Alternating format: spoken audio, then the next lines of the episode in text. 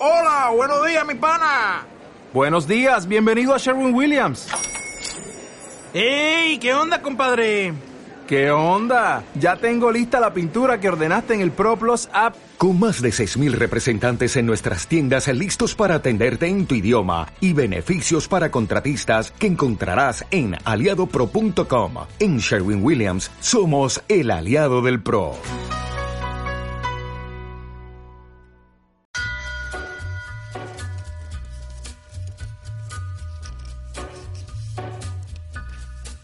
Bienvenidos al podcast de la revista digital We Came from the Desert. Venimos del desierto, un lugar para aprender en conversaciones nocturnas de artes, cultura, sociedad, filosofía, psicología, música, humor y muchas cosas más, transmitiendo directamente desde el norte de Sonora, en el mismísimo Soñatorium.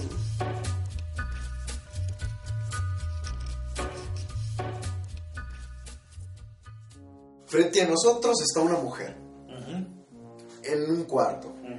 Hay dos formas de extinguir el deseo. La primera y la más clásica sería, tomo la mujer, si no la quiero me provoca, la tomo y la saco del cuarto. Estoy tranquilo. ¿Ok? Es una forma de agarrar el objeto de deseo y, entre comillas, superarlo o extinguirlo. Pero la otra sería, en términos de libertad del deseo, sería, la tengo enfrente y así no me provoca ningún estímulo. Decía Nietzsche, la libertad es no responder a los estímulos. Entonces quizá una trampa sería tomarla y sacarla. Es como aquel cuento que siempre mencionan de que había un monje que llevó a una mujer en su espalda y cruzó un río. Y el otro monje miró a ese y dijo, hey, lo que él está haciendo está mal. Pero durante todo el día ese monje tuvo en la mente que su compañero había subido a la mujer a su espalda.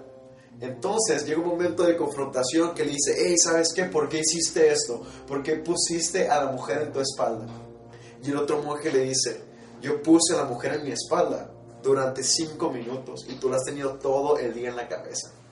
Eso viene en Siddhartha, ¿no? Entonces el punto yo pienso en Gandhi.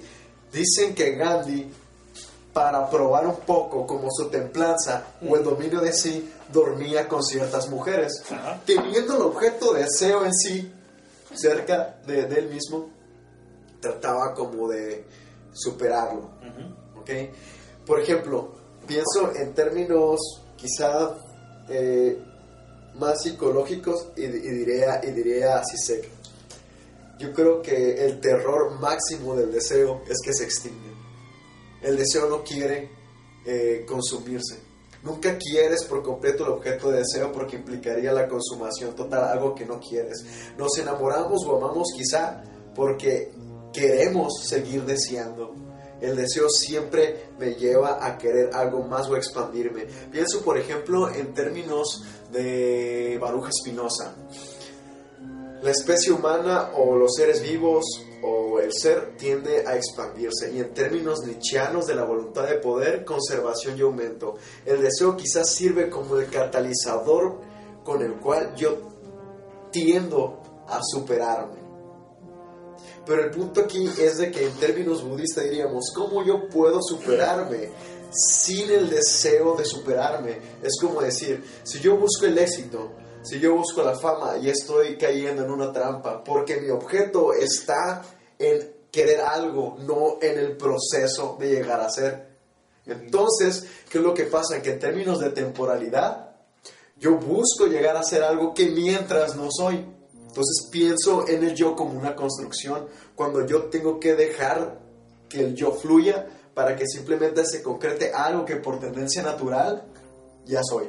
¿Sí me explico? Creo que lo estás viendo desde una perspectiva muy occidental porque, por ejemplo, la versión clásica de, de si tienes una mujer y la sacas del cuarto para ya no desearla, es algo que lo veo quizás más de, pues, de occidente, del cristianismo. Es, y la idea de que el deseo no te permite, de que el deseo te permite superarte, es quizás en el budismo no están buscando superarse, no están buscando... Están, están buscando llegar al estado de budidad, están, están anhelando el nirvana. O sea, de hecho, si lo vemos en términos de deseo, Lo están anhelando, Pero no están buscando superarse, no están...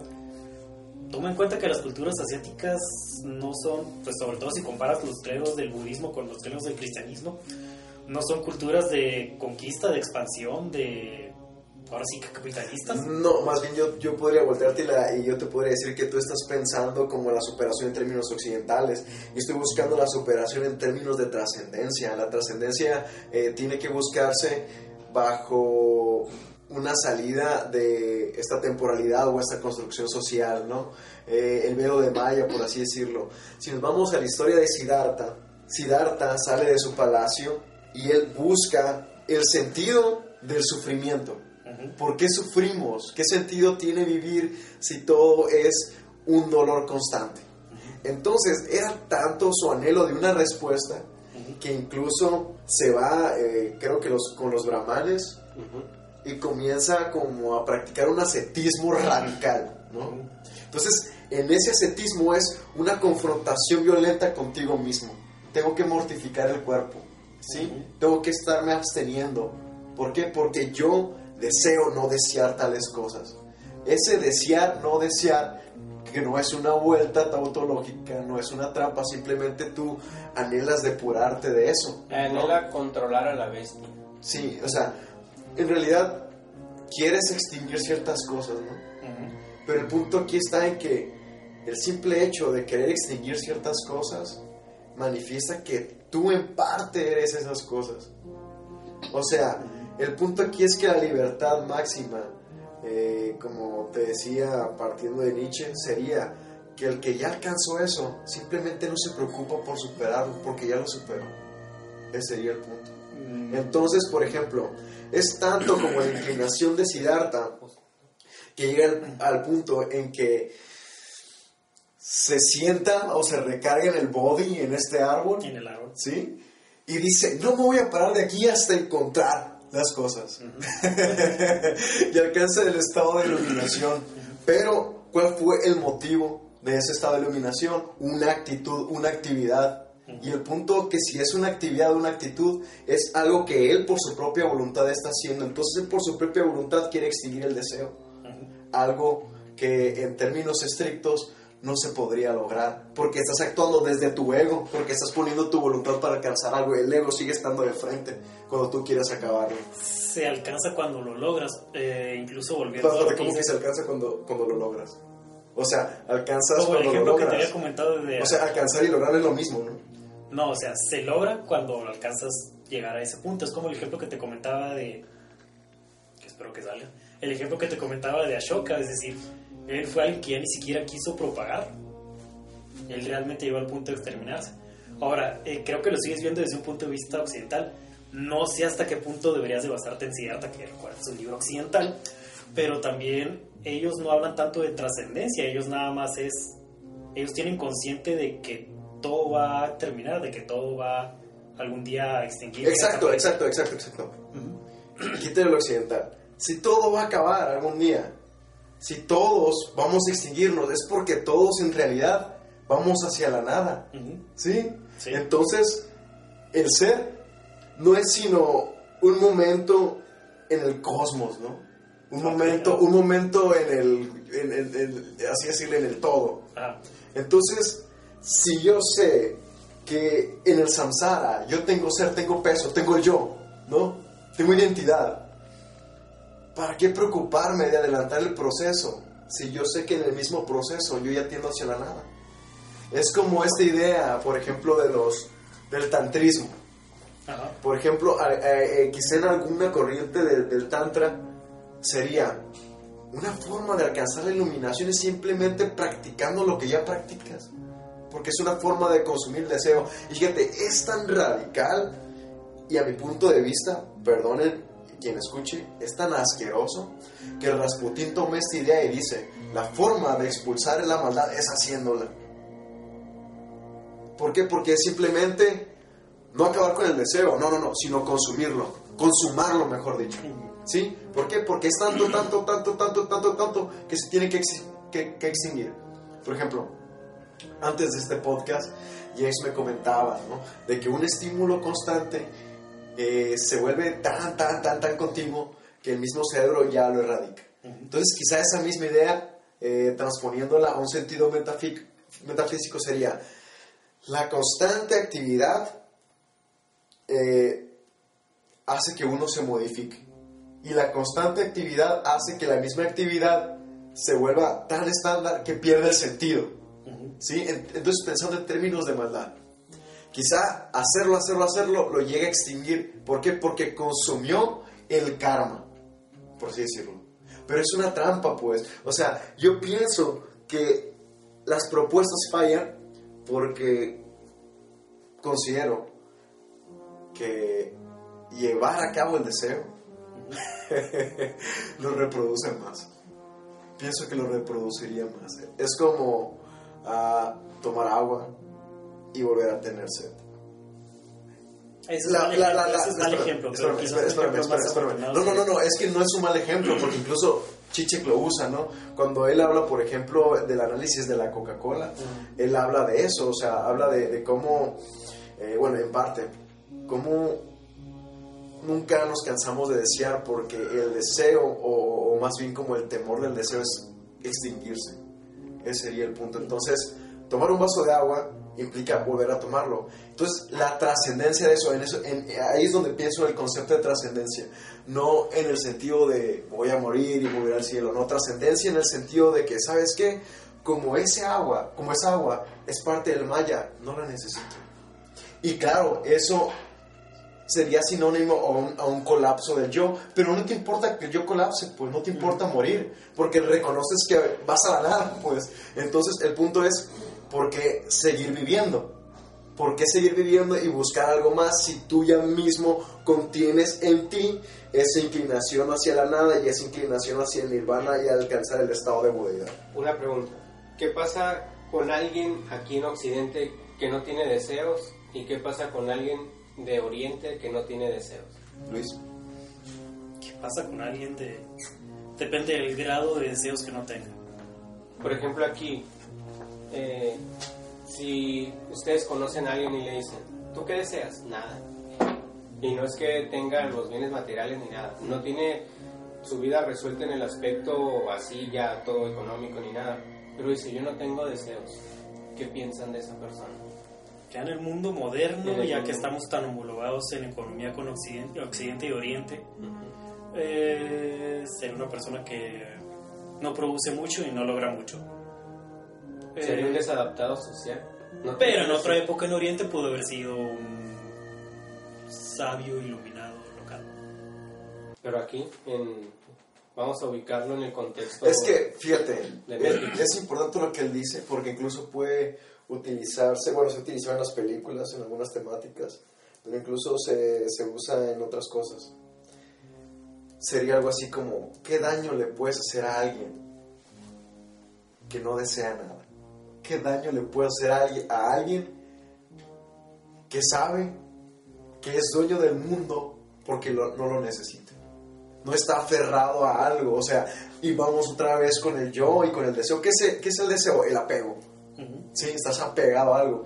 Entonces, si alguien está desa- desapegado, no hay forma de dañarlo. Ajá. No hay manera de confrontarlo, no hay manera de chantajearlo, manipularlo. Hay una rola de Dead Can Dance que se llama Qué afortunado es el hombre sin nada. Tú decir algo, por ejemplo. Qué afortunado el hombre sin nada. Partiendo eh, de eso, pero en un término quizá más ah, seductor, las personas que estudian sobre estos temas de la psicología, del enamoramiento, del amor, dicen algo muy interesante. Muy, muy interesante. Tú sabes que no me gusta tocar estos temas en podcast, porque de pronto son como controvertidos, pero lo voy a hacer. Como, como un regalo para ti, Luis. Dicen, ok, dicen, el error número uno de aquel que quiere conquistar a una mujer, ¿sabes cuál es? Ajá. El desearla. ¿Por qué? Porque se está fijando una meta y no está disfrutando del proceso, se está poniendo un objetivo. Entonces el hombre, si está totalmente en una mujer, va a gastar toda su energía en eso y tiene un resultado. Entonces dicen, ¿qué es lo que se tiene que hacer? Bueno, el hombre quizá ideal sería de que tiene, por ejemplo, eh, está buscando una mujer, pero al mismo tiempo tiene contacto para hablar con otras amigas y comunicarse. Entonces su mirada y su vista no está en eso. Por lo tanto, su energía no está dirigiendo así y así el sexo contrario no lo aprovecha para decir, ah, lo tengo en las manos. ¿No? Simple- Es un simplemente... ejemplo muy, muy específico. Sí, sí, pero es algo práctico. O sea, Sí, sí, sí. o sea, cuando hablamos de la budeidad, podríamos ponerlo bien metafísico, pero tiene que ser algo práctico porque es en términos de la, de, de la practicidad, ¿no? De lo que siempre estoy deseando y buscando. Chafió un poco el regalo porque creí que iba a ser algo más polémico. Creí que iba a... No, es que no, no, no, no, no, es que es que es polémico. No, no, es que es polémico porque cómo plantear que que un hombre, cómo plantear que un hombre tiene más efectividad cuando su vista no está en una mujer en específico. Ese sería el punto. ¿No sería poner quizá a la, a la mujer en el pedestal? Ya vamos otra vez para lo... No, no es poner... Feminismo, machismo. Es que es por- eso te digo, pues, yo no lo estoy planteando, te estoy diciendo lo que plantean No, sí, ellos, sí, pues, sí, ¿me explico? es lo que plantean ellos. Y el punto es de que si ellos lo plantean así, es que tiene un sentido. A lo que vamos es esto. Es lo malo. ¿Qué es lo malo? Si tú eres, por ejemplo, mm, tú vendes celulares. Ok. Tú vendes celulares. Una persona desea mucho un celular. Ajá. Demasiado, demasiado, demasiado. Para ti te es muy fácil venderle algo, ¿no? Y vendes el celular. Vendes ciertas cosas así, muy fácil, muy fácil. Y él lo compra, él lo compra, él lo compra. Pero a ti, como vendedor, llega un punto en que dices, oye, esto no tiene sentido. Todo el mundo desea celulares, aquí está, aquí está, aquí está, aquí está, aquí está. No hay un crecimiento de las ventas. En el sentido de entendimiento de cómo es la psicología del consumidor, porque todo el mundo lo hace. Pero cuando tienes una gama de clientes que no quieren tu producto, tú dices, hey, algo está pasando aquí. Ajá. ¿Sí? Entonces tú comienzas a investigar en la psicología del consumidor y dices, ah, ok, es por eso, por eso, otro. Entonces eso te lleva a ti un entendimiento más profundo de la psicología del consumidor. ¿Sí me explico? Necesitas rechazos, necesitas negativas para aprender, necesitas fracasos para comprender el éxito. Porque si siempre eres exitoso, no vas a entender realmente qué es el éxito, pues. Entonces, ok, viendo al punto, Sí, volviendo y al volviendo punto, al punto de la mujer, es lo siguiente. Pero más volviendo al punto del deseo, o sea, no entendí cómo... Ok, el punto del deseo Sí. re- en relación a la, a la mujer, ¿no? Ok. Si tú sabes que alguien te desea mucho, Ajá. ¿qué sentido tiene? ¿Qué sentido tiene?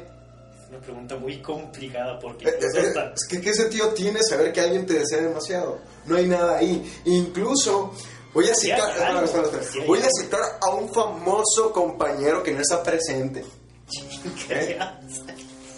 que dice más o menos así. Si alguien me dice que yo le intereso, pierdo el interés.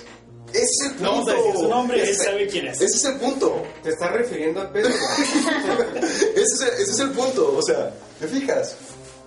O sea, es como plantearlo en términos de consenso, disenso, tensión, distensión, consenso, eh, y luego romperlo. Siempre es como esa lucha, es como la danza, es como la danza pache, es como la danza pache. A lo que voy es esto, a lo que voy es esto, a lo que voy es esto. Que si alguien de pronto se siente fácil para alguien más, pierde sentido. Es lo que estoy diciendo. Si un hombre es- tiene la, la mirada totalmente fija en una mujer, es algo fácil, pues. Se pierde el sentido. Dejando esta dispersión que te diste por el ejemplo de enamoramiento y, y seducción, regresando lo del deseo. ¿Sabes ¿cómo- qué? Esto lo tienes que borrar, James, esta parte de estos ejemplos. Es que vato, nos estamos quemando, viejo. No, no. ¿Cómo, cómo? O sea, o sea, volviendo con el deseo. Ok, ok. No, te, no, voy a poner, te lo voy a poner esto, te lo- te lo voy a poner Sí, sí, sí, sí. Ok. Regresemos al punto. ¿Por qué un actor puede ser ah, visto tan guau? Porque ese actor no desea a ninguna mujer, pues. Ah, ok. ¿Sí me explico? Ese es el punto. Entonces el punto Ese es el punto. O sea, todo el mundo lo desea porque él no desea a nadie. Él ya ganó porque no desea, pues. En- bueno, eso le han dicho de mercadotecnia que no desee para que venda más y para que la gente se fije más, pero en realidad... Exacto, pero si se plantea en términos de mercadotecnia, los mercadólogos no son tontos, reconocen los comportamientos del consumidor. Pero no es que no desee, más bien sus, sus deseos son mercadotecnia. Sí, y, y- y no es más bien que no desee, es más bien que oculta el deseo. ¿sí? Como parte de la mercadotecnia. Exacto, Exacto. exacto, exacto. Entonces, ok, tú lo ibas a aterrizar en el budismo.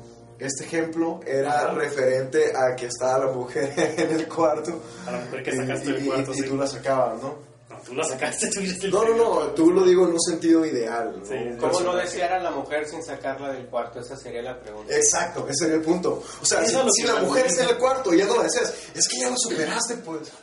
Sí. Ya lo superaste, ya no tiene sentido. Es No, más, mira, acuerdo, ¿no? ok, es como un niño.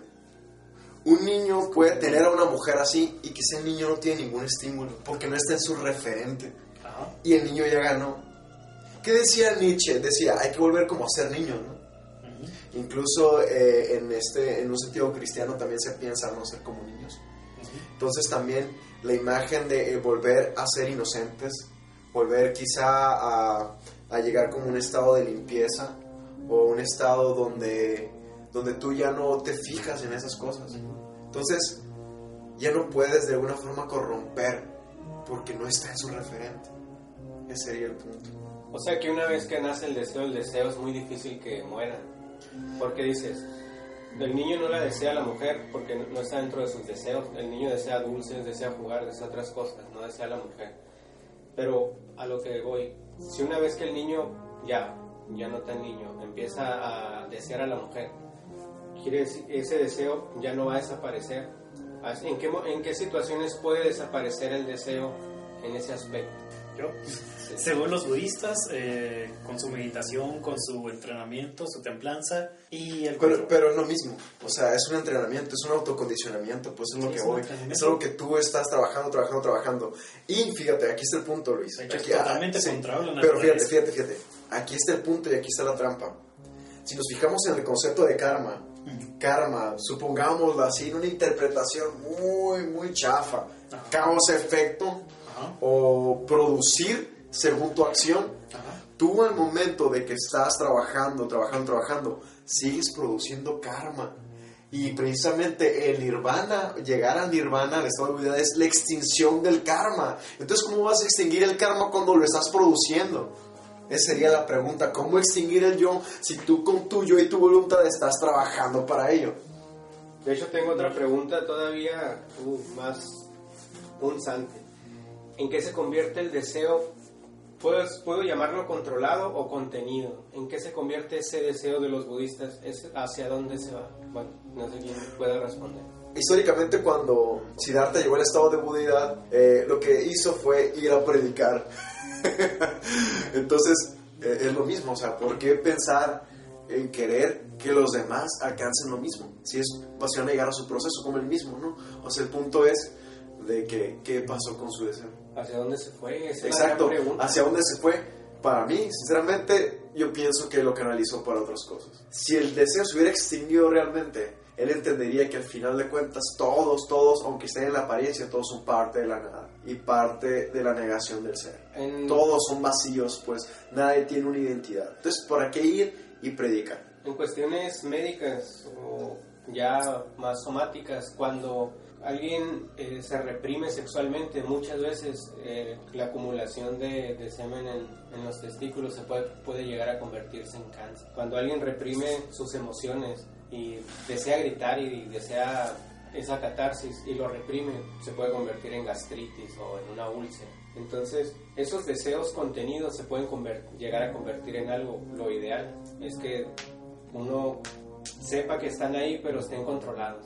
Que es que yo, yo me imagino que a los budistas y todo les igual pueden llegar a controlar tanto su, su forma o su cuerpo que bajen, no sé si practican el, el, el- el no estar con alguien, el, el no practicar sexo con, con alguien, los budistas. ¿La castidad? Sí, a Sí. la castidad. Yo creo que mentalmente llegan a tal nivel que desaparece el líbido y si desaparece el líbido yo creo que desaparece el deseo. Algo así. eh, Pero, pero, menciona- pero, espera, espera. Lo que menciona hasta cierto punto de la represión del deseo se da en todas las religiones, no nada más en el budismo. Eh, si ves, por ejemplo, que a veces cuando los deseos son reprimidos, eh, se convierten ya en un poco psicológicamente en ansiedad. Y eso ya no tanto en el budismo, sino pues también lo vio Freud en Europa, en la Europa cristiana, donde había casos muy graves pues de histeria y de ansiedad. Eh, también que él, pues él los decía que la represión sexual y lo que sea. Eh, en el caso del budismo es un poco más quizás como eh, digamos que, que, no sé, por así decirlo de una forma, eh, las religiones van a esta forma de extinción de, de deseos o de necesidad de imponerse sobre los demás o de necesidad, algo que te ayude a convivir más, ¿no? A convivir mejor. En el cristianismo siempre ha tendido un poco más a la represión, pero en el budismo como que han tratado de canalizarlo así. Es como decía un poco James que es un poco la extinción del líbido. Hay casos también, eh, ya si nos vamos más al líbido como lo biológico, hay casos también más curiosos que ves en el budismo de monjes budistas que ya siendo monjes, siendo predicando, estando predicando y todo, ya habían alcanzado la iluminación al grado que literalmente no les importaba morir de un momento a otro. Hay historias, por ejemplo, de cuando eh, si se estaba atravesando una, un periodo muy complicado en una región, una comarca, lo que sea. A veces en algunas regiones los monjes podían ofrecerse como sacrificio y a veces se enterraban en como cajas o algo así, se enterraban vivos. También que se inmolaban prendiéndose fuego. Hubo un caso muy famoso en los 60, 70. En Vietnam había un gobierno pro-occidental, pro-cristiano, porque en Vietnam hay muchos cristianos, y empezaron a reprimir a los budistas. Y un budista, que pues ahora ya adquirió después la calidad como de santo budista, eh, hizo una congregación, trajo a pues varias personas y simplemente se prendió fuego, se tiró gasolina y se prendió fuego. De hecho hay un video de eso. Que es la portada de Rise Against the Machine. Sí, y es impresionante porque el tipo se prende fuego, está en su posición meditando y no se mueve, no hace ruido. O sea, está completamente controlado mientras está quemando vivo el tipo. Eso me parece impresionante. Pero eso no puede ser una extensión de la libido o libido, sino sublimación. Mm, Sí, no extensión sino sublimación. Ese sería, ese sería el punto. Entonces, No sé si sublimación porque es un control demasiado cabrón. Es sí, pues, pero, o sea, alguna canalización. ok, Se me hace que ya fue más allá de sublimación. ¿qué diferencia habría entre ese monje. En términos así estrictos, qué diferencia habría entre ese monje y un adolescente primero que se suicida? Si la, si la finalidad es extinguir precisamente algo. Habría muchas similitudes, pero entre las diferencias, el, un Yo te voy a decir cuál es la diferencia. un El deprimido- discurso. Mm, No, un deprimido no lo hace conscientemente, el monje lo hizo completamente consciente. En términos de conciencia. En términos, de En términos del yo. conciencia. Es lo que te digo, o sea, no, no, no sale pues de, de esa cuestión. Si es en términos conscientes, es, es fijarse una meta para alcanzar algo. Si quieres definirlo como discurso, ok, pero por ejemplo puedes definirlo como el consciente o el inconsciente. No puedes controlar una depresión. Si realmente es una depresión, es un estado pues que te nace. Pero eres consciente que estás deprimido, ¿no? Eres consciente que estás deprimido, pero no puedes controlarlo. Sí, pues, pues, pues por eso. Pero ¿qué diferencia habría entre el monje que se quema? En términos así estrictos, ¿no? Porque... Para no llamarle un suicidio vulgar. Exacto. Un suicidio. Por eso digo que el discurso tiene mucho que ver. Hay una construcción, hay una doctrina y dices, no, no, es que tenía un propósito. Pero el fin es el mismo, pues. O sea, ¿qué diferencia hay, en por ejemplo, en, en términos de homicidio? Alguien asesina en- por defenderse y otra persona lo hace porque le gusta, ¿no? Supongamos. Pero en sí el hecho es el asesinato, pues. Cambia la intención, cambia el vehículo, pero el hecho en sí Cambian es el las asesinato. circunstancias. Sí, las circunstancias también, pues, pero es una- sigue siendo asesinato, pues. Es el punto. Es una versión muy burda, si vamos así, todas las formas de asesinato y todas las formas de suicidio. Es que, ser eh, lo mismo, por eso digo que es el discurso, pues, o sea, eh, no hay una definición que diga, no veo dónde se puede parar. Incluso podrías decir, eh, pues lo de Jesucristo fue un asesinato vulgar. No, no veo por qué enaltecerlo como una redención. Eso es una fuerte declaración. sí, ya visto desde, desde perspectivas así casi legales. ¿no? Casi, Es- casi. es- eso es algo interesante en el derecho. En el derecho hay muchos tintes y clasificaciones de asesinatos. No es lo mismo que asesines a alguien.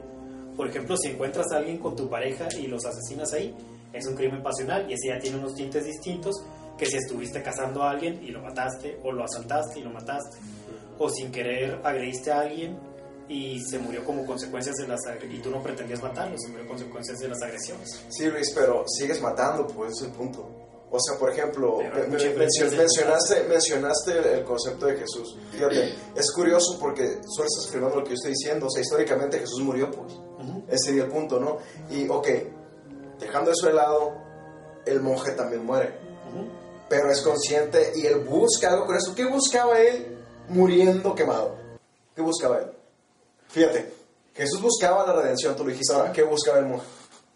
Buscaba llamar la atención sobre la situación que estaba ¿Y por qué quiere llamar la atención? Pues para que para que termine eso. O sea, es, un, es un marker. Pues, después- es- es Sí, sí, sí, modelo. sí, pe- pe- pero, sí, pero, ajá. Pero ¿por qué quiere que los demás despierten? ¿Por qué desea eso? ¿Por qué desea el bien? Si en la nada ya no hay bien ni hay mal, pues. ¿Cómo sabes? Eso Porque, es no, metafísico. no, no, porque en términos de budeidad ya no hay nada, pues. Ya, Ah, no, ya no esas, ya no hay esas categorías, sí, o sea. Específicamente en el budismo. Sí, o sea, sa- sales del samsara, ya no hay eso, pues. Ya no, hay, ya, ya, no hay- ya no tiene sentido hablar de bien, ya no tiene sentido hablar de mal, ya no tiene sentido hablar de vida o de muerte. Eso ya superado esas categorías, Eso tiene superado todo eso.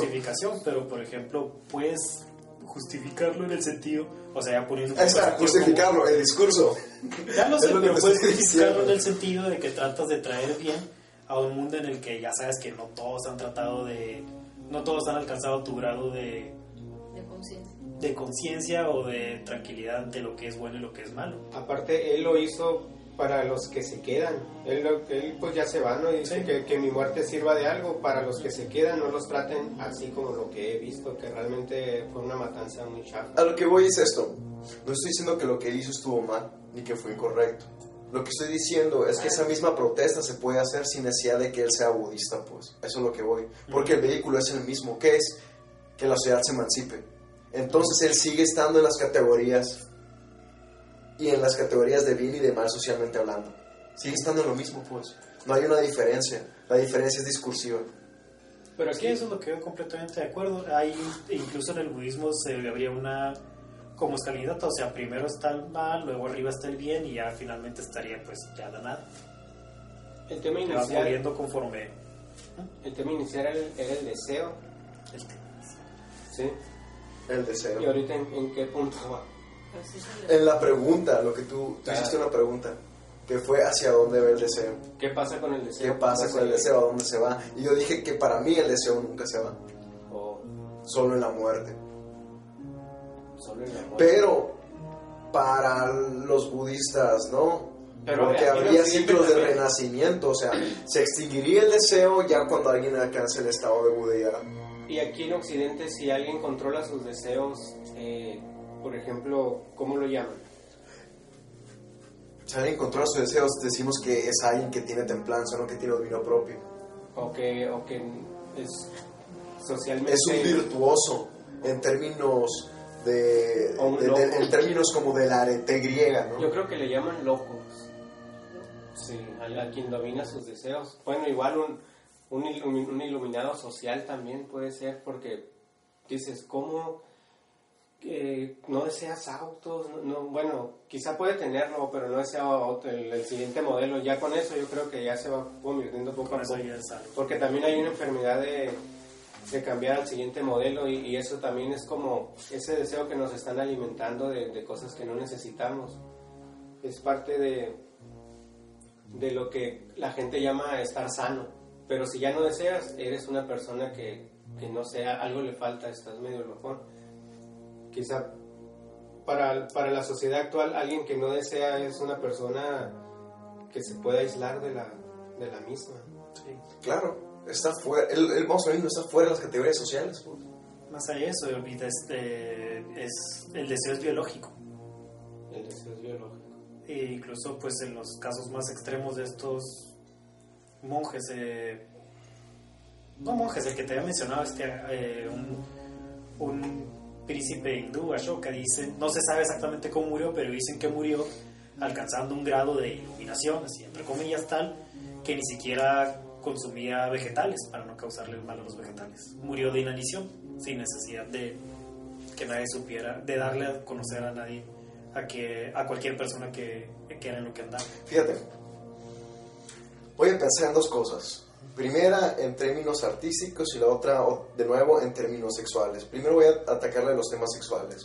Por ejemplo, eh, como comúnmente los franceses dirían del orgasmo, ¿no? La muerte pequeña. La muerte pequeña no es sino la sobreexposición del yo al momento de unirte con otro yo.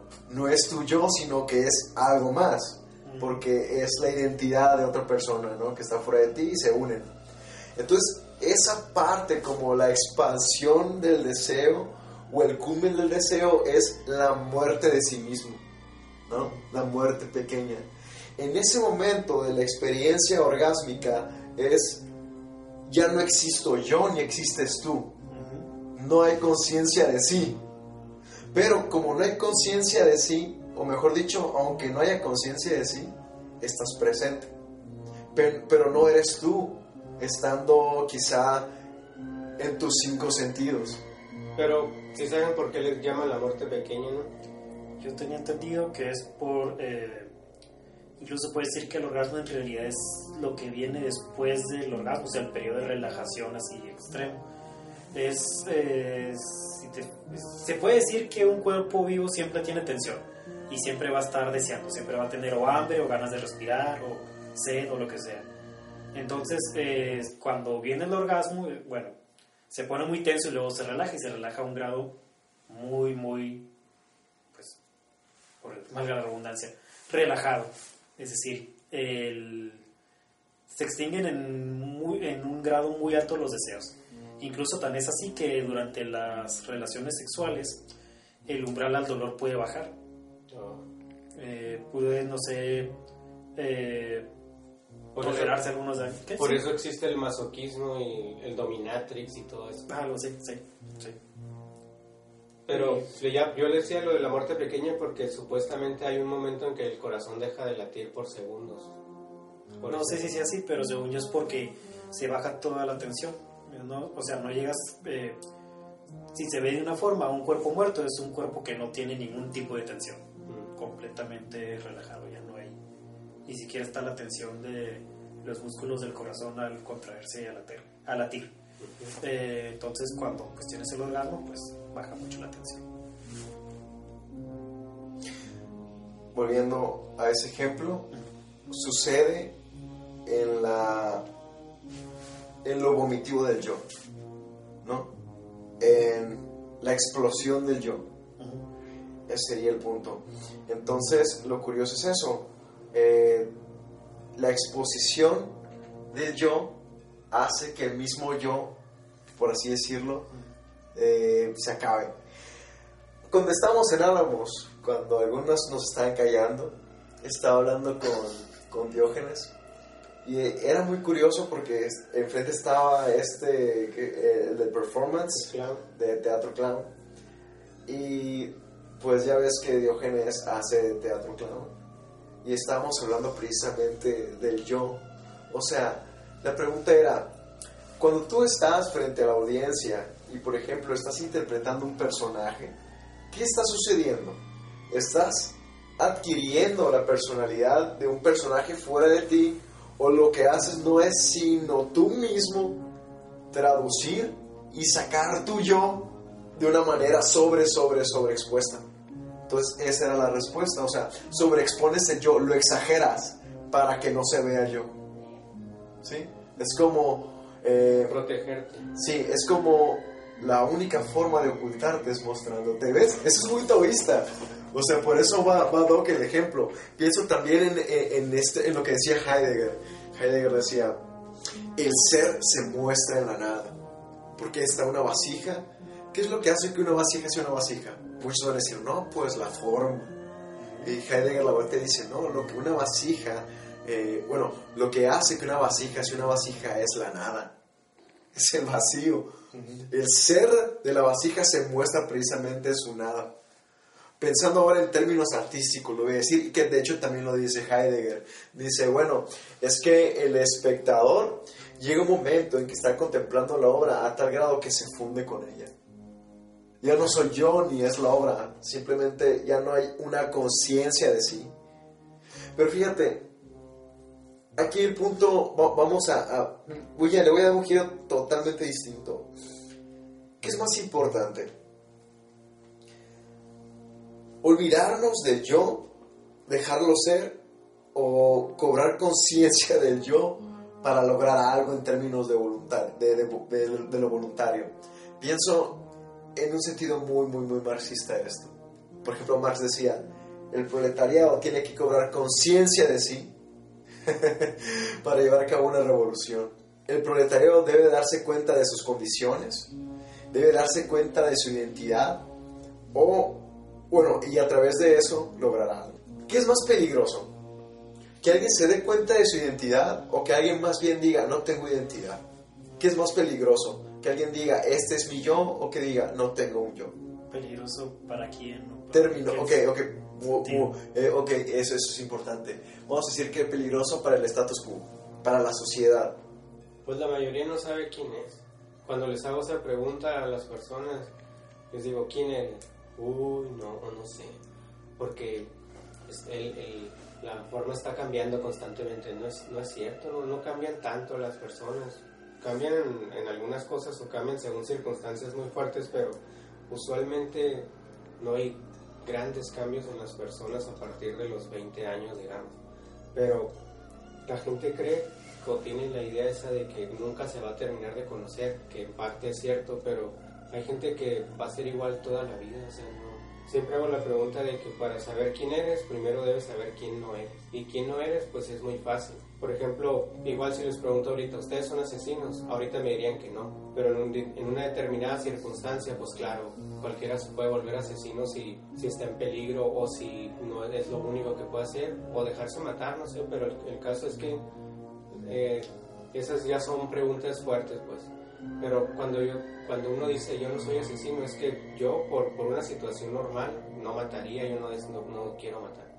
Ahí, es un, ahí se descarta algo que tú no eres. ¿Tú eres ratero? No, no soy ratero. Eh, si se te presenta una ocasión de robar o, entras a un puesto, o no sé, eh, no, no, mm, si alguien no es ratero, no ser ratero, pero si alguien inconscientemente duda de eso, es que puede ser. Pero yo digo que no es tan difícil saber quién eres, más bien como que estamos esperando que mm, alguien nos los diga o que o, o se nos hace que, que si indagamos en quiénes somos, a veces la respuesta quizá no sea tan, tan agradable para las personas que no quieren explorarse, no autoexplorarse. Pero seguimos pensando en términos de identidad. No soy esta identidad, no soy la otra identidad, no soy la otra, no soy la otra, no soy la otra. No, pero no siendo eres. Por eso mismo, por eso mismo.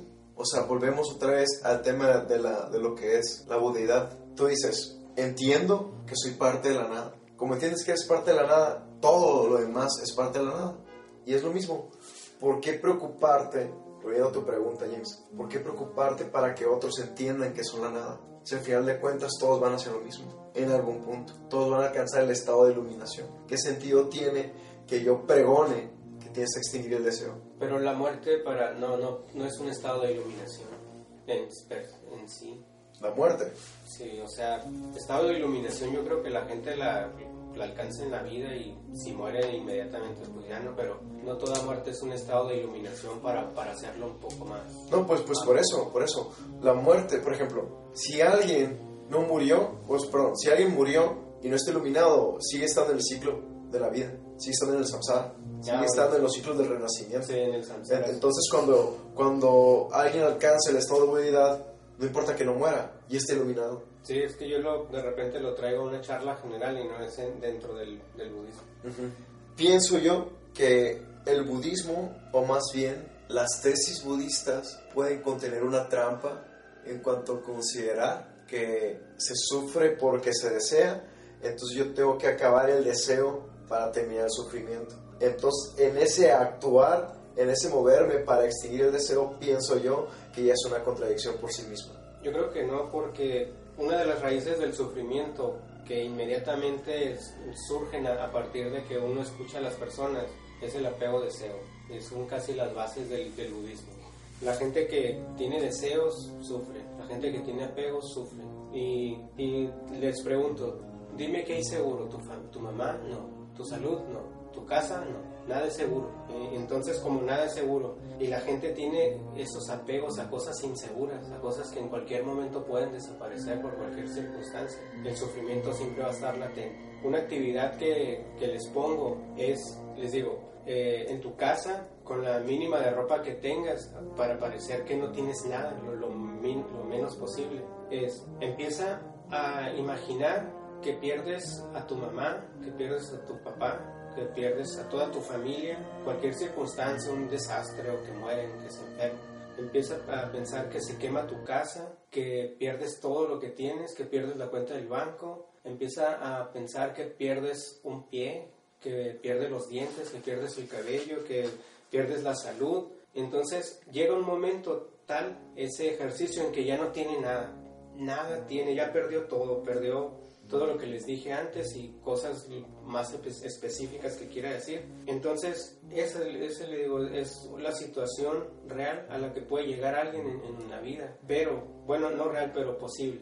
Y ahora sí, empieza a darle la bienvenida a tus zapatos, a tu salud, a tus ojos, a tus oídos, a, tu familia, a tus cosas, a tu laptop, a, a todo lo que tienes, a tu internet, a la comida. Como ya lo habías perdido todo, a partir de ahora todo es ganancia. Si tu mamá te abraza es ganancia. Si alguien te, te regala algo es ganancia.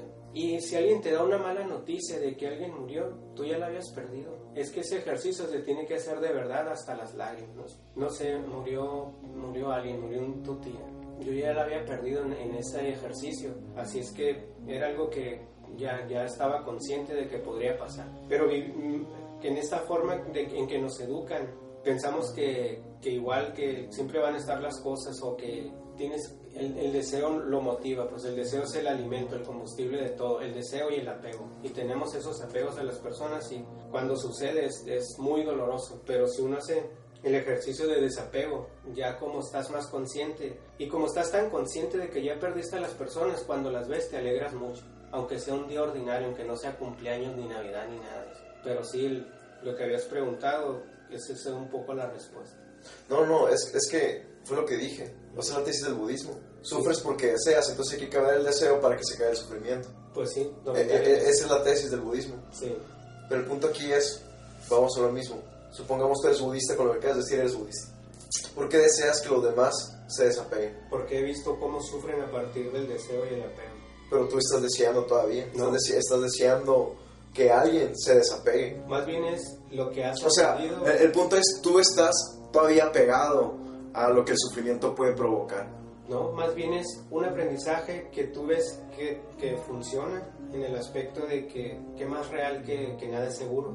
Entonces, tú ves a una persona que está compartiendo, que estás viendo que es la misma raíz del sufrimiento y le dices, sufres por esto y por esto. Es como descubriste que la ruda, una que es una hierba, le pones alcohol y te lo pones en el oído y te ayuda, ¿no? Bueno, vamos a poner algo más evidente, no sé. Que la sábila la calientas y si, si tienes una herida, no sé, te ayuda a cicatrizarla más, más rápido, no por decir algo. Tú ya descubriste que eso funciona y funciona en la mayoría de, de ese tipo de heridas que no tienen bacterias ni nada. El caso es que, o quizá, no sé, no lo he comprobado.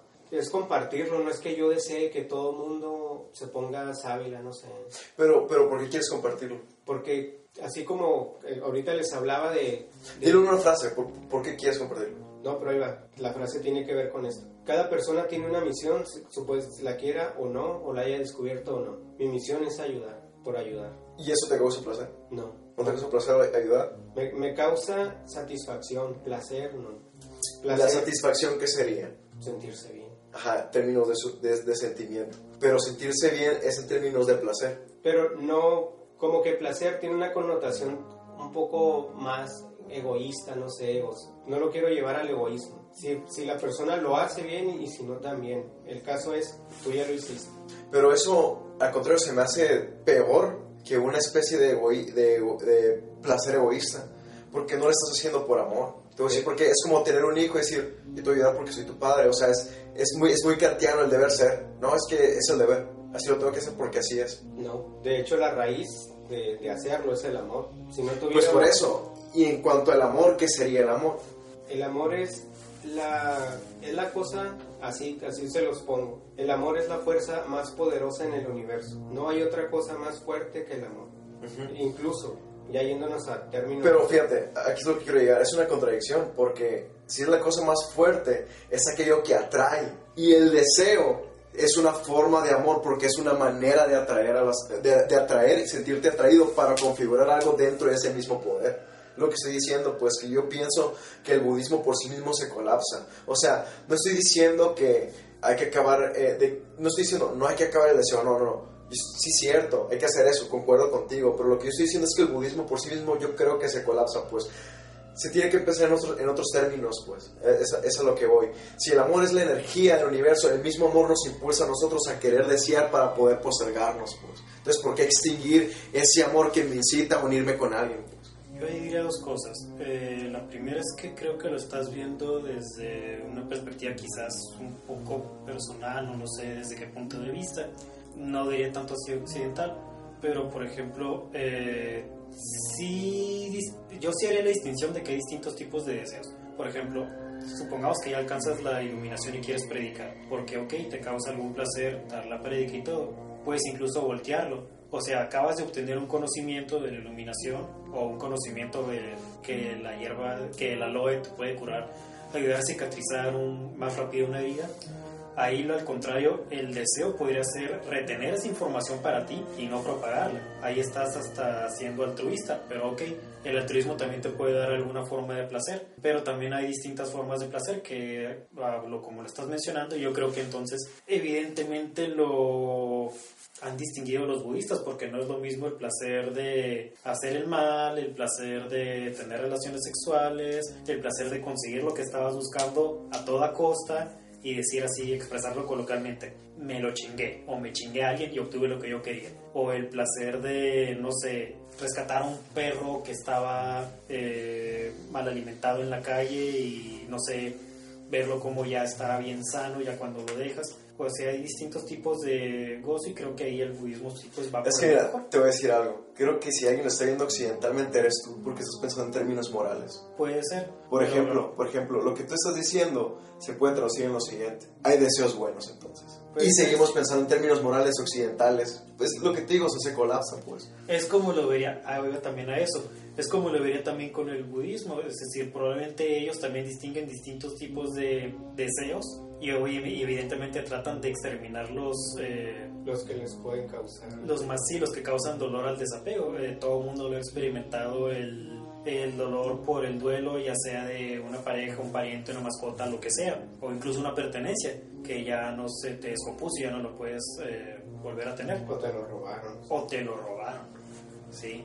El caso es que eh, incluso los ejemplos que ponía eh, en la historia de Buda es que al principio el demonio del deseo, porque lo representa como un demonio, ¿eh?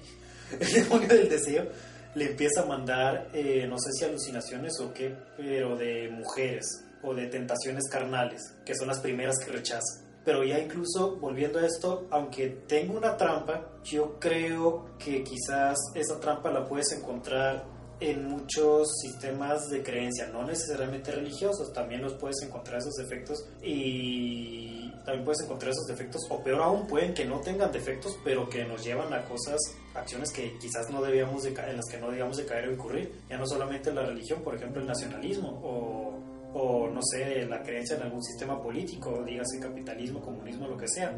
Ahora, si yo trato de verlo objetivamente, le daría más gane específicamente al budismo y al shintoísmo de Japón. Nada más comparando los resultados, o sea, comparando las acciones de eh, varios hasta siglos y siglos y milenios de existencia de estos credos, de estas religiones, pueden tener una trampa, pero pues yo los veo muy eficientes, es decir, no, no, no, no veo que hayan organizado que sí han organizado, también por ahí deben de haber organizado sus, eh, no sé, abusos de poder, pero no veo que hayan organizado catástrofes a gran escala como el capitalismo, el comunismo o, u otras religiones, ya ni se diga el islam, el, el cristianismo. El judaísmo también debe haber realizado algunos abusos de poder por ahí. En primer lugar, es arriesgado hablar del budismo cuando no somos budistas y no tenemos referentes culturales. Pero El tema es el deseo. algo que es una realidad es que como el tema es el deseo, todos deseamos. Y hay diferentes sistemas para querer acabar con el deseo. Sin embargo, si nadie desea, la vida no tiene sentido. En tal caso, sigo pensando que me parece muy arriesgado querer extinguir todo el deseo y que ese querer extinguir el deseo ya es un deseo por sí mismo. Sí, sí, es lo que te decía, tiene un error. Entonces, en, en tal sentido, para mí, el simple hecho de que tenga un error, aunque podríamos, ok, eh, darle vueltas y justificarlo con muchas cosas, para mí el, que, el hecho de que tenga error, a mí, para mí lo convierte eh, en algo falso. ¿Por qué en algo falso? ¿Por qué en algo falso? Porque no es completamente verdadero. Es el punto. yo soy un poco más práctico. Incluso puede haber una creencia o alguna ideología que sea más consistente, pero si te lleva a resultados más catastróficos que los que te ha llevado el budismo, eh, preferiría el error que ha representado pues, una mejor tutela social, por decirlo de una forma. El punto es que a veces, que no se malinterprete esto, a veces quizá lo catastrófico es más necesario que lo no catastrófico. No veo cómo justificar una catástrofe, sobre todo una catástrofe humanitaria. podríamos pensar que de la nada surgió precisamente el universo, ¿no? Del no orden, no hay normativas, no hay ningún sentido. Yo estoy pensando que en esos términos pensarlo como catástrofe. Yo creo que yo lo veo como una catástrofe humanitaria. ¿Podrá una No, no, yo no, estoy yo- yo no estoy pensando en términos de justificación de guerras, por eso dije que hay que tener cuidado con lo que estoy diciendo. Sí. No lo estoy diciendo en términos de justificación de guerras, ni en términos de justificación de malos planes económicos, ni en términos de es un mal necesario, no, no, no. Lo estoy pensando en términos incluso, ay, incluso taoístas, ¿eh? porque son radicales al momento de decir, ¿sabes que necesitamos yin yang? Necesitamos dos energías, necesitamos esas dos partes. O sea, no podemos hablar de orden si no hay caos, pues, es el punto.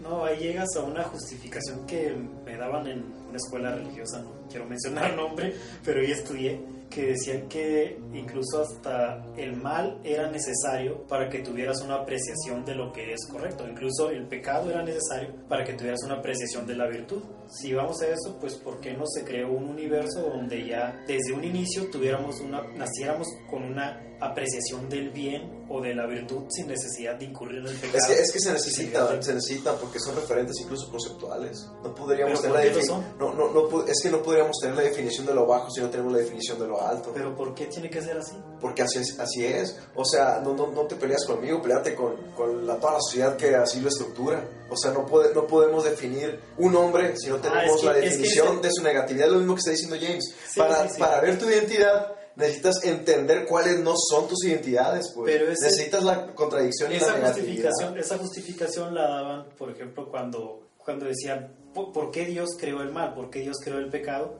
Pues para que puedas apreciar la virtud y, y- y el bien. Pero entonces, ¿por qué nos hace pasar por eso? ¿Por qué no eh, que sea necesario, pues, o sea, ¿por qué no, nos, por qué no creó un universo perfecto? Bueno, ahí te voy a regresar. Tú lo estás pensando en términos occidentales, incluso desde tu experiencia en, en dicha escuela religiosa. Sí, yo, te lo estaba, es. yo te lo estaba planteando en términos taoístas, que piensan la negatividad, el ser y la nada. No puedes pensar en la nada sin el ser, pues. No puedes pensar en el ser sin la nada. Es parte de lo mismo. Es como dice, es el Tao. El Tao es el sí y es el no. Pero y bueno, no es sí ni es el no, porque el Tao que es el hombre no puede ser Tao. En el Tao Te Ching lo dice. Sí, sí, sí, pero volviendo al punto, eh, yo creo que preferiría un sistema de creencias con un error que evidentemente ayuda a las personas o al menos crea, pues no quizás a las, a las personas, porque de todos modos también hemos visto... Eh, Eres buen mexicano, como la mexicanada. No importa, en este momento yo le pongo algo para que se sostenga todo, aunque al final se va a terminar jodiendo toda la máquina. A eso yo me refiero. O sea, el simple hecho de que tengas una, eh, algo inválido Pero mientras no me demuestras que la máquina no se ha jodido y que de hecho está funcionando bien, no creo que aplique. Ahora, Es que cómo va a funcionar bien si tiene un elemento malo. O sea, el hecho de que tú detectes que hay algo que no encaja en el sistema, quiere decir que hay algo que debe ser cambiado. Ese, Entonces ese es el punto. Es- fíjate, lo que tú estás haciendo, lo que tú estás diciendo, al contrario, o sea, yo creo que lo que tú estás, estás diciendo lleva una catástrofe humanitaria. Te voy a decir por qué. Porque el nazismo podría decir eso. O sea, es que no importa lo que hagamos. No, Espérame, espérame, espérame, No, no, Sí, es que precisamente, o sea, tú, entendí el tú, o sea, tú Entendí estás cayendo en lo que tú quieres evitar, pues es lo que te estoy diciendo, por eso es una perfectamente el punto, pero es lo estoy evitando porque estoy viendo los resultados. Es decir, no estoy a partir de la ideología, no estoy justificando la ideología a partir de fundamento de esta, sino a partir de lo que ha logrado. Así como estaría justificando una ideología errónea que tiene, que por lo menos te genera un clero no tan Ok, ok, belicoso, pero fíjate, no tan tendiente, fíjate. déjame terminar, o no tan tendiente al abuso del poder como ha sucedido en el Islam, en el cristianismo. Así también te, ah, en lugar de una ideología más consistente que ha tendido quizás a abusos de poder como se puede ver en el comunismo, en el- pues sí, eh, te puedo desacreditar una ideología que sea todavía más consistente si ha generado todavía más abusos como los que generó el nazismo. A mí lo que me importa es qué es lo que está generando. A partir de ahí ya Pero tú tienes, tú tienes un error, te voy a decir en dónde. En que tú estás pensando a la funcionalidad y no puedes dejar de pensar en la funcionalidad sin la terminología moral. Ese es el punto. Tú, o sea, por ejemplo, términos funcionales, si solo hablamos estrictamente en términos de funcionalidad, el nazismo es súper funcional.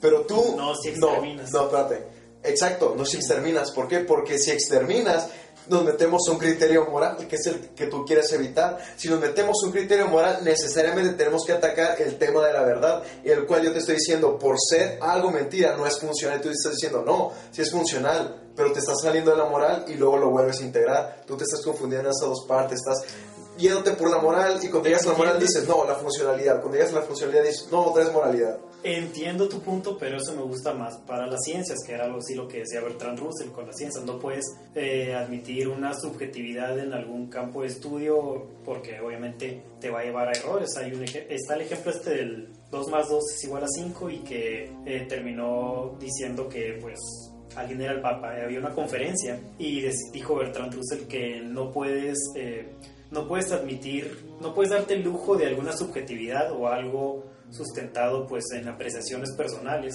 porque terminarías aceptando cualquier otro, porque te lleva a aceptar un error y se termina a aceptar cualquier otro error en cualquier otro campo del conocimiento. Entonces alguien del público le dijo, pues si es cierto, eh, demuestre que yo soy el Papa aceptando el error de que 2 más 2 es igual a 5. Y entonces Bertrand Russell hizo el razonamiento, o sea, sorprende a todos porque lo hizo sobre la marcha, ni se detuvo a pensarlo. Dijo, si 2 más 2 es igual a 5, ok, damos eso por cierto. Pero si 2 más 2 es igual a 4, que también es cierto, pues damos también eso por cierto.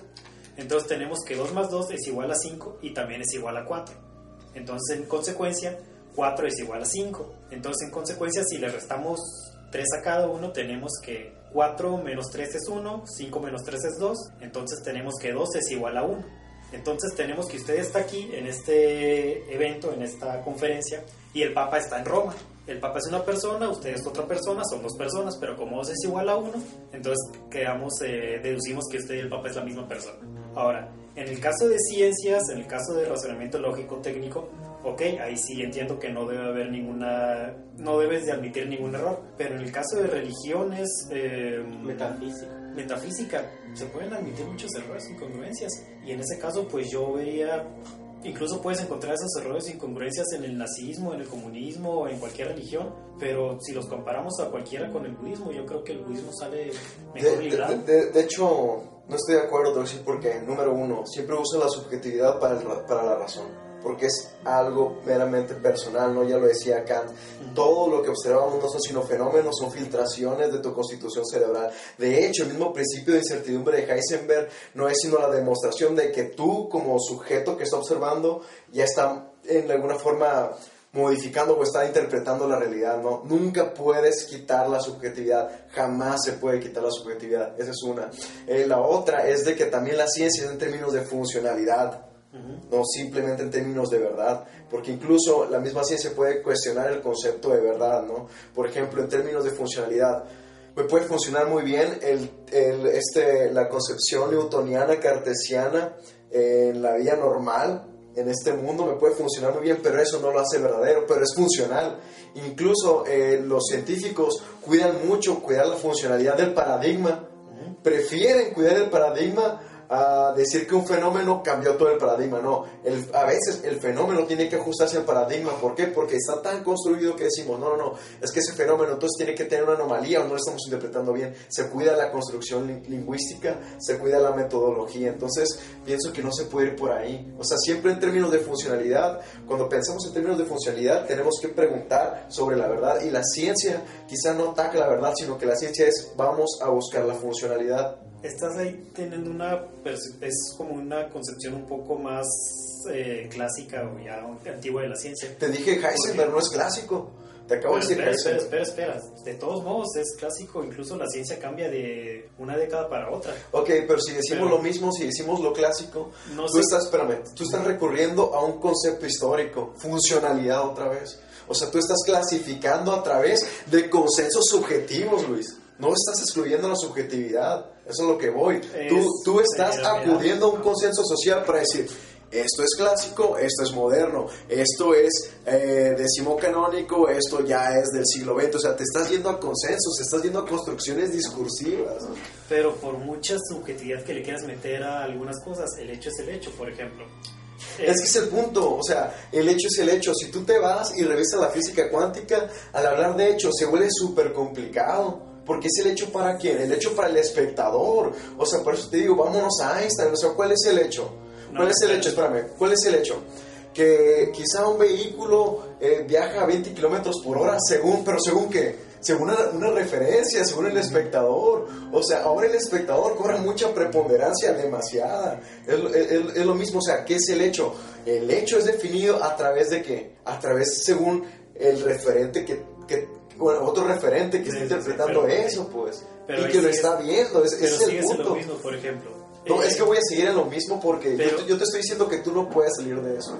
Pero espera, eh, eso de la teoría, eso de, la, de que en la cuántica el espectador es el que tiene la referencia, eso es una idea que ya no se maneja tanto así, porque por ejemplo, lo que se sabe es que al parecer, porque no lo puedes asegurar, un fenómeno se altera de acuerdo a si es presenciado o no es presenciado, como si el espectador lo alterara. Ok, ¿cuál es el hecho entonces ahí? El hecho es que no sabemos qué es, porque es así como se maneja la ciencia. Si no sabemos qué es, ¿cómo Déjame podemos terminar, definir qué es un hecho? Déjame terminar. No se, no se sabe qué es. Lo que, se, lo que sí se sabe y lo que se maneja dentro de la ciencia es que hay una mecánica, tiene que entenderse una lógica. Ok, espera, El espera, tiempo, hecho tiempo, tiempo. es Detente que- detente ahí. Yo podría estar el mismo argumento. ¿Cómo estás pensando en términos de mecánica? ¿Estás pensando en términos positivistas todavía del siglo XIX? ¿Me dejas terminar? hay una mecánica. El hecho de que no hayas descubierto esa mecánica no implica que no exista. Si vas así, pues cuántas cosas no eran milagros y resultaron tener una mecánica perfectamente lógica. Piedras que caen del cielo, meteoritos, por ejemplo. Ahora, en cuanto... ¿Te interesa, espera, ¿Te interesa el hecho entonces? Sí, sí. ¿Te interesa la verdad entonces? Sí, sí. Ok, es lo mismo que yo estoy diciendo. Si un sistema encuentra un error, no me interesa porque yo quiero la verdad, aunque funcione, no me interesa. Porque No, yo quiero la verdad. no me Eh, eh, cómo es, lo mismo. ¿sí? Si Descartes me funciona para un punto, ok, quizá Descartes o Newton no son verdaderos en la totalidad. Funciona para algo. Pero incluso si la ciencia se redujera solo a la funcionalidad, caería en un error porque ya no evolucionaría. ¿Por qué? Porque la ciencia o el científico está No interesado con encontrar la totalidad. Ese es Pero el ese punto. es el punto. Esa era la otra cosa que te iba a decir. Dices que se basa en paradigmas y que algunos hechos que no encajan con este paradigma son vistos como hechos aislados. Sí, lo, lo dice Lácato, no lo digo yo, eh, lo dice Lácato, no lo filósofo de la ciencia. No, es el filósofo de la ciencia. Y aparte, Pero- eh, aparte también lo dice Kuhn, las revoluciones científicas, los Pero- paradigmas cambian. Pero los filósofos de la ciencia no son los físicos. Los físicos nunca toman paradigmas. Si hay un ¿Cómo hecho, no? El toman mismo- paradigmas, eh, pero- sí. bueno, toman paradigmas, pero no los convierten en dogmas. Ese es el punto. No estoy diciendo que es dogma, al contrario, o sea, te estoy diciendo, Lo oye, estabas definiendo casi como un dogma, que si hay un hecho aislado, el hecho se tiene que acomodar al paradigma.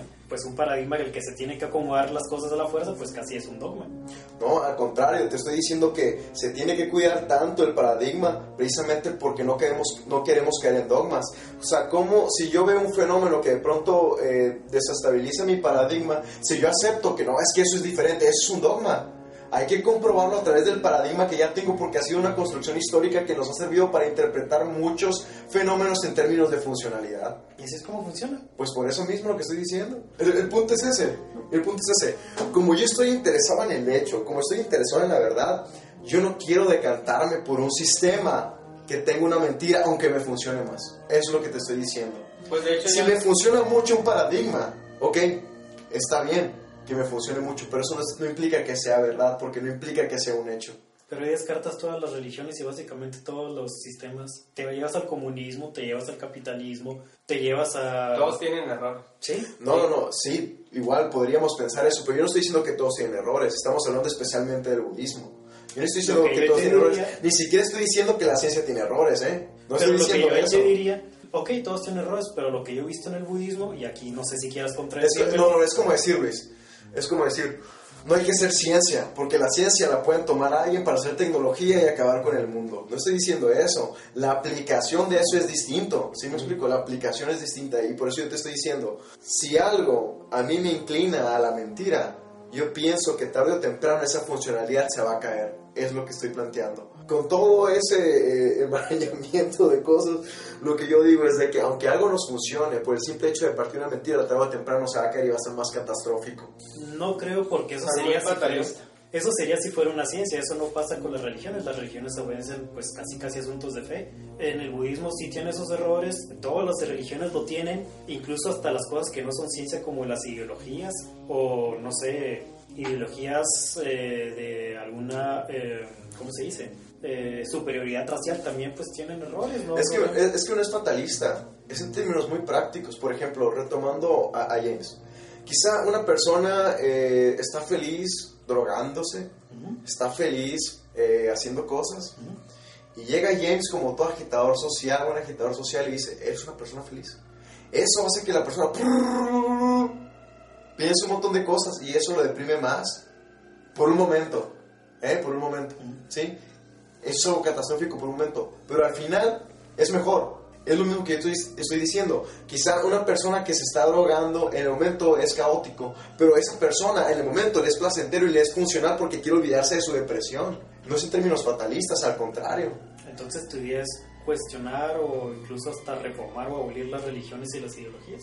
No, lo que estoy diciendo es que hay que buscar sistemas verdaderos. Sí, Las religiones no son sistemas verdaderos. Ok, no estoy, es que el punto es que tú le estás quedando a religiones. Yo estoy hablando estrictamente del, budi- también, del Pero el budismo. budismo es, es religión para muchos. Es religión para uno. O sea, eh, no sé, no veo cómo podría des- decidirse esto sobre el budismo y no sobre el catolicismo, o no sobre el comunismo, o no sobre el nacionalismo, o no sobre cualquier ideología de superioridad. Es que, es que es muy sencillo, a pensarlos en, en términos de crítica inmanente, es el punto. O sea, si el catolicismo, si el islam, si el marxismo, etcétera, etcétera, etcétera, etcétera, tiene principios, vamos a partir de los principios y ver si dentro de los principios, entre ellos mismos, tiene una contradicción interna. Eso es lo que vamos a ver. No podemos quizá de- decir, todos estos son los principios del islam. No, no, no. El budismo sí los tiene. Se basan en las cuatro verdades.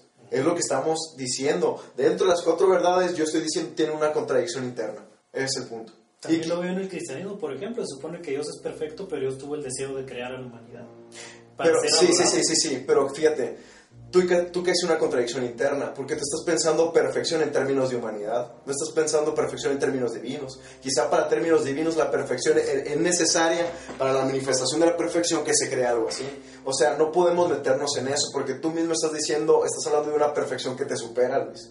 Y aquí en el budismo no se está hablando de divinidad, está hablando de sistemas lingüísticos, porque se atañen socialmente a todos nosotros. No, estamos, Siento no- que los no nos estamos metiendo- metiendo a una cuestión de divinidad. O sea, podemos criticar, fíjate, podemos criticar al budismo en términos así terrenales, ¿no?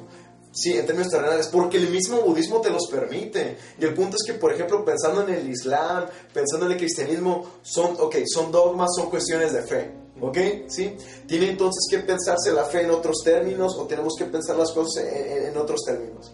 Pero el budismo nos permite criticarnos desde sí mismo porque es algo terrenal, no hay divinidades. Pero no hay divinidades en, en- en el budismo. Siento que ahí estás, no sé, como eh, midiendo con dos varas distintas porque decir que... No, es que el que... Espera, espera, espera. No puedo pensar como divinidad y que para una divinidad ya sería aceptable el deseo o incluso la necesidad de ser adorado. Yo creo que ya es una salida muy fácil. Yo también puedo decir, no estás pensando, por ejemplo, en términos extraterrestres y eso explica por qué los ovnis juegan con estas ideas raras de aparecer o desaparecer. Ahora, es lo mismo, no es ciencia. En ciencia sí no puedes aceptar un error. En religión, evidentemente puedes aceptar un error, dos, tres, cuatro. El budismo sigue ahí, el cristianismo sigue ahí, el islam sigue ahí, a pesar de sus errores y contradicciones. Eh, el comunismo sigue ahí, el capitalismo sigue ahí, el nacionalismo sigue ahí, eh, van a seguir ahí, no solamente religiones, sino, o sea, no es como que sean, no van a caer por su propio peso al aceptar un error, que esto sí sería fatal en la ciencia, porque pues esto ya son más subjetivos. Sí, pero ok. Es que mira, hay que definir cuestiones conceptuales. Por ejemplo, si hablamos de Dios, hablamos de Dios, ¿no? Vamos a definir a Dios como un ente que no tiene que dar explicaciones porque es Dios, ¿ok? Es una salida fácil, pero bueno. Sí, no, no, no, es que no es una salida fácil, es algo estricto conceptualmente hablando. ¿Sí me explico? Es una salida fácil. No es una salida fácil. Ok, ya no es una salida fácil, no hay ningún Ok, problema. O sea, si tú le dices una salida fácil, para mí es una salida fácil que tú digas que es una salida fácil. O sea, pensando en términos de divinidad, si tú eres estricto y dices, voy a suponer que Dios existe, ¿ok? ¿Lo aceptas? ¿Aceptas eso? Vamos a suponer que Dios existe. Ajá, ¿Ok? sí. ¿Qué, de alguna forma, qué eh, poder tienes para cuestionarlo? Es ninguno y por eso considero que Dios es una trampa lógica. Ok, no, no, no. Esa es la salida fácil. Te estoy diciendo que aceptes a Dios. Acepta a Dios. ¿Qué necesidad hay que tú lo cuestiones? Es incuestionable, es una trampa lógica. Exacto, es incuestionable. Pero en el budismo no hay eso. El budismo sí lo podemos cuestionar y no hay salidas fáciles. Simplemente es, el budismo me plantea esto, puedo cuestionarlo en los términos que el budismo me permite. Ese es el punto, es lo que, es lo que, quiero, es lo que quiero llegar. Me parece entonces más terrible el cristianismo porque incluso hasta podrías justificar la violación de un infante y eh, la violación y asesinato de un infante porque caminos misteriosos de la deidad. Caminos misteriosos de la deidad, pero tú estás Del plan dici- divino. Sí, pero nos vamos a otros conceptos, pues. Es lo mismo, tú estás diciendo, ok. Es que ahí justo- estamos el punto que yo digo porque a final de cuentas creo que el budismo es, si lo comparas con, por ejemplo, formas de nacionalismo u otras religiones, no ha causado tantos desmanes, a pesar de su evidente error lógico. Incluso es quizás ese concepto de no poder cuestionar que tienes en las religiones abrámicas lo que les ha permitido hacer tantos desmanes. A ver, dilo otra vez eso, lo último, lo último. Es el concepto de no cuestionar una deidad que se da en las religiones abrámicas lo que les ha permitido tantos abusos de poder. Pero dentro del paradigma ese, ¿no? Porque tú también lo estás cuestionando a través de algo moral, Luis. Es el punto. Si tú te vas al budismo, mira, vamos a suponer, tú estás partiendo del budismo, porque para ti el budismo es lo máximo, ahorita. Si tú partes del, si tú partes del budismo, no puedes tener potestad para decir un criterio moral. Vámonos a los hechos. eh, No, no, no, espera, no es que no, No, no, es, es que no puedes. ¿Por vamos qué? a tratar de Espera, eliminar- vamos ¿Sabes, sabes por, sabes- sabes- no, ¿sabes por qué no puedes? Sí, Porque el mismo budismo te está diciendo que no va por ahí. Sí, es el sí, punto. O sea, tú quieres criticar, o sea, tú quieres criticar, por ejemplo, el paradigma judio-cristiano a través de una moral mejor que el mismo paradigma judío-cristiano. Pero es lo que te estoy diciendo, o sea, tú no te estás saliendo del mismo paradigma judío-cristiano, pues. Es una forma de definirlo, pero aún así no veo cómo terminas. eh, o sea, es una crítica, sí es una forma de definirlo, pero aún así las religiones abrámicas han pues causado más desastres humanitarios que el budismo. Ok, desastres humanitarios. Y, ok, vamos a ponerlo así. Como tú eres budista, tú no, ¿por qué piensas en términos de desastres humanitarios? Estás pensando en términos morales todavía. Salte de la moral. Piensa en términos budistas. ¿Por No qué sé, te no interesa? ¿Por qué, ¿Por qué te interesa el sufrimiento de las personas? ¿Por qué te interesa que, que- o sea, por qué te interesa eh, decir el cristianismo es falso, el catolicismo ya lleva a la exterminación, eh, la gente es mala, las religiones son malas? Tú automáticamente te estás poniendo en un criterio moral más alto que las religiones. Y es lo que quieres evitar, porque estás partiendo del budismo. No es lo que quiero evitar, solamente los estoy comparando y estoy comparando los hechos. Es decir, el budismo tiene un error lógico, claro, y no sé, quieres ver si mi sistema moral es ver quién ha causado menos abusos de poder, pues sí, claro, ese sería. Y es un hecho, ha causado, a menos de que queramos revisar más datos históricos, pero Ok, te voy a, te voy a plantear estos términos. Te voy a dar un giro. Es como decir, tengo 20 personas, ¿m? tengo 20 personas que tienen síndrome de Down, ¿no? Eh, o que tienen retraso mental. Yo puedo controlarlos si son funcionales. Ujú. El punto es, eso es bueno, Porque sería malo. porque estás controlándolos. Es el punto, o sea, tú confundes funcionalidad y cuando te vas a la funcionalidad te vas a una salida fácil moral, cuando te confronto la moral te vas otra vez a la funcionalidad y siempre estás así. Pero los dos, lo que trato de decirte es de que no, puedes, no te puedes desprender de las dos, es lo que te estoy diciendo. Es pensar en esto, o sea, te lo pongo otra vez. Bueno, en tal caso, en tal caso te voy a decir algo. Quita el budismo. Vamos a hacer algo más práctico todavía, ¿no? Vamos a embobar a todas las personas, ponerles una especie de droga, que todas las personas estén dormidas. Es súper funcional. Eso provoca que no haya violencia. Eso provoca que no haya sufrimiento porque a todos los tienes dormidos. Ah, bueno, y lo estás llevando un poco al extremo, pero en el budismo, eh, quien opta por eso... A lo que te estoy diciendo es esto, a lo que te estoy diciendo, a lo que te estoy diciendo es esto. Que puede haber ideologías que hagan que la sociedad actúe de una forma individual y no hagan ninguna especie de revolución ni nada porque es algo meramente interno. Eso es muy funcional, Luis, aunque sea una Te mentira. estás yendo a un extremo, pero No, es que es lo mismo, tú te estás yendo a un, extre- a un extremo, tú te estás yendo a los hechos violentos que genera una, un- una religión, pero no te estás yendo tampoco a los hechos eh, bondadosos que puede tener una religión, o que alguien, por ejemplo, que está deprimido en alcohol, toma quizá a Dios como una forma de sobresalir. Eso tampoco lo estás mirando, o sea, Ah, claro, o sea, eso sí. ve las dos partes, pues, o sea, es lo que te estoy diciendo. Tú lo ves como un criterio, ¿vale? dices, está malo, ok, vámonos, otra vez te estoy diciendo, también tiene sus partes buenas, es lo mismo. eso no lo habías mencionado, las partes buenas, eso sí lo reconozco. Es, lo mismo, pero- espérame, es lo, es lo mismo. Pensando en el budismo, ok, tiene sus cosas buenas en términos de funcionalidad, pues sí, pero ¿qué tiene que ver eso? Puede ser algo falso, pero que tenga a la gente dormida. A lo mejor, la- o sea, No o sea, ¿qué sentido, qué sentido tiene? Ok, ¿qué sentido tiene, Luis? Que le digas a alguien, ¿sabes qué?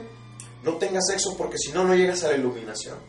¿Sabes que no hagas esto? Porque si no, sigues estando en el apego. Si es parte de la misma naturaleza. Al contrario, tú estás ejerciendo una violencia.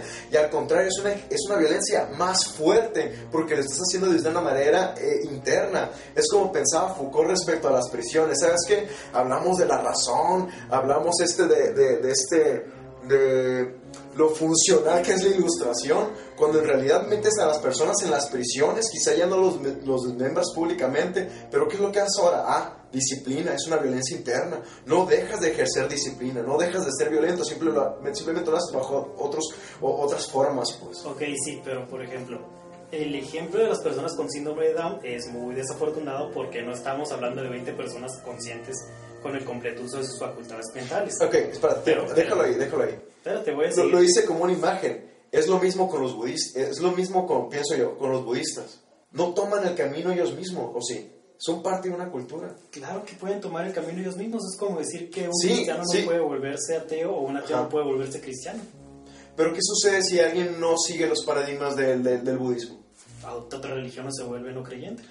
Y se adopta otra religión, ¿qué pasa? Vas a decir, se hace violento porque se hace religioso, se hace cristiano. Ah, es lo mismo, caso- ¿ves? Estás haciendo un juicio moral. En ese caso no sería porque sería la persona. Ahora, Ah, es lo, mismo, hablando- tiempo, tiempo, es lo mismo. Entonces, ¿por qué criticas otras religiones si son las personas, no en sí la Cuando religión, Luis? Esa es una forma de excluir a las personas, que, de excluir a las religiones, que las religiones también te permitan algo, sobre todo cuando te comprometes demasiado con esa religión.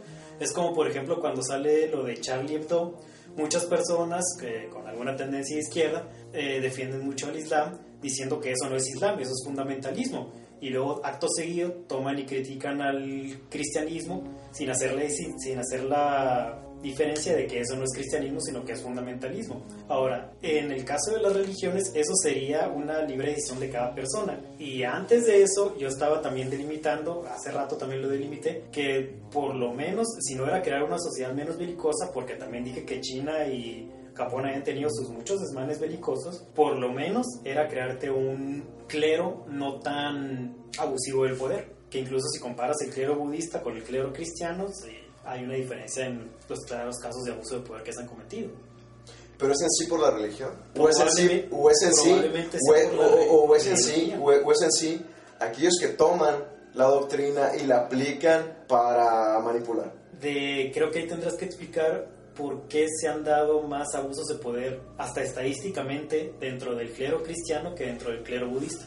¿Y cuál es el resultado? No podría asegurarlo, pero parece que hay algo porque hay una diferencia muy clara. Bueno, es que en tal caso estamos hablando de porcentajes y estadísticas. Pues obvio que, Pero o sea, ¿por qué se pero, da? pero- pero es lo mismo, pues. O sea, ¿dónde hay budismo? En China, en... China. Compara. China con todo el mundo. Es lo mismo, pues. Si nos vamos a estadística, ¿o es que tu universo es más grande? Obvio que va a haber más fenómenos. No, también estás hablando de más población, estás hablando de Japón, estás hablando de toda Asia. Te iba a listar países cuando lo paraste en China. Pero, por ejemplo, lo que te iba a decir, incluso redúcelo a los cleros, porque China también ha tenido sus, eh, eh, bueno, no cruzadas, pero debe haber tenido algunos movimientos bélicos. Japón ha tenido su imperialismo militar y todos se han, se han visto pues guerras. El problema es también reduciendo a los cleros. Los cleros, pues sí hemos visto más abusos de poder, incluso desde la Edad Media para acá, del año 1000 para acá en Europa que en Asia. Y, y todavía, si tomas en cuenta que el budismo le lleva como mil años de ventaja al cristianismo. Ok, Luis, te voy a plantear en, esto para terminar. Muy sencillo. Checa. Y fíjate, fíjate, para que veas que sí es moral. Llega contigo un paciente y te dice, ¿sabes qué? Quiero saber la verdad. Mi verdad interna me está pasando esto porque me está matando. Quiero saber la verdad. Tú te das cuenta que si le dices la verdad, él se va a suicidar. Él se va a suicidar si le dices la verdad. Pero él, él quiere su compromiso con la verdad. ¿Ok? Y tú dices, si le digo la verdad, se va a matar. Si le digo una mentira, va a vivir feliz. ¿Qué le dirías?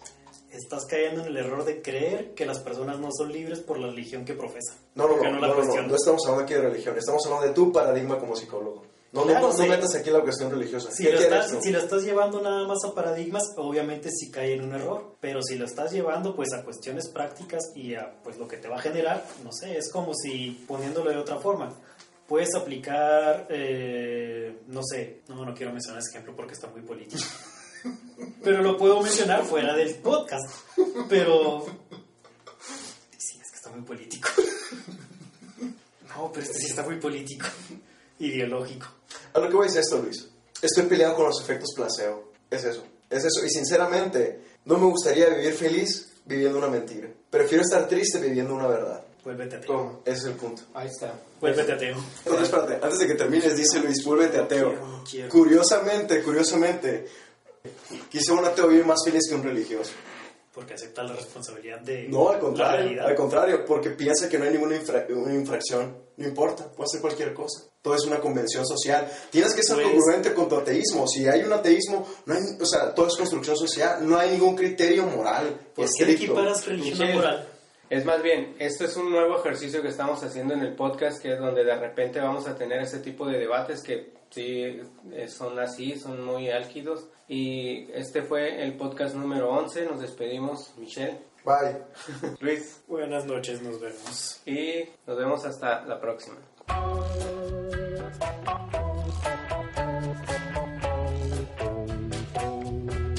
Muchas gracias por escucharnos. Te esperamos en la próxima emisión y te recordamos que si quieres comunicarte, seguir o participar con nosotros, puedes hacerlo en Facebook, We Came From The Desert, Twitter, Venimos del Desierto, Y no se te olvide visitar la página. fromthedesert.mx. Hasta la próxima.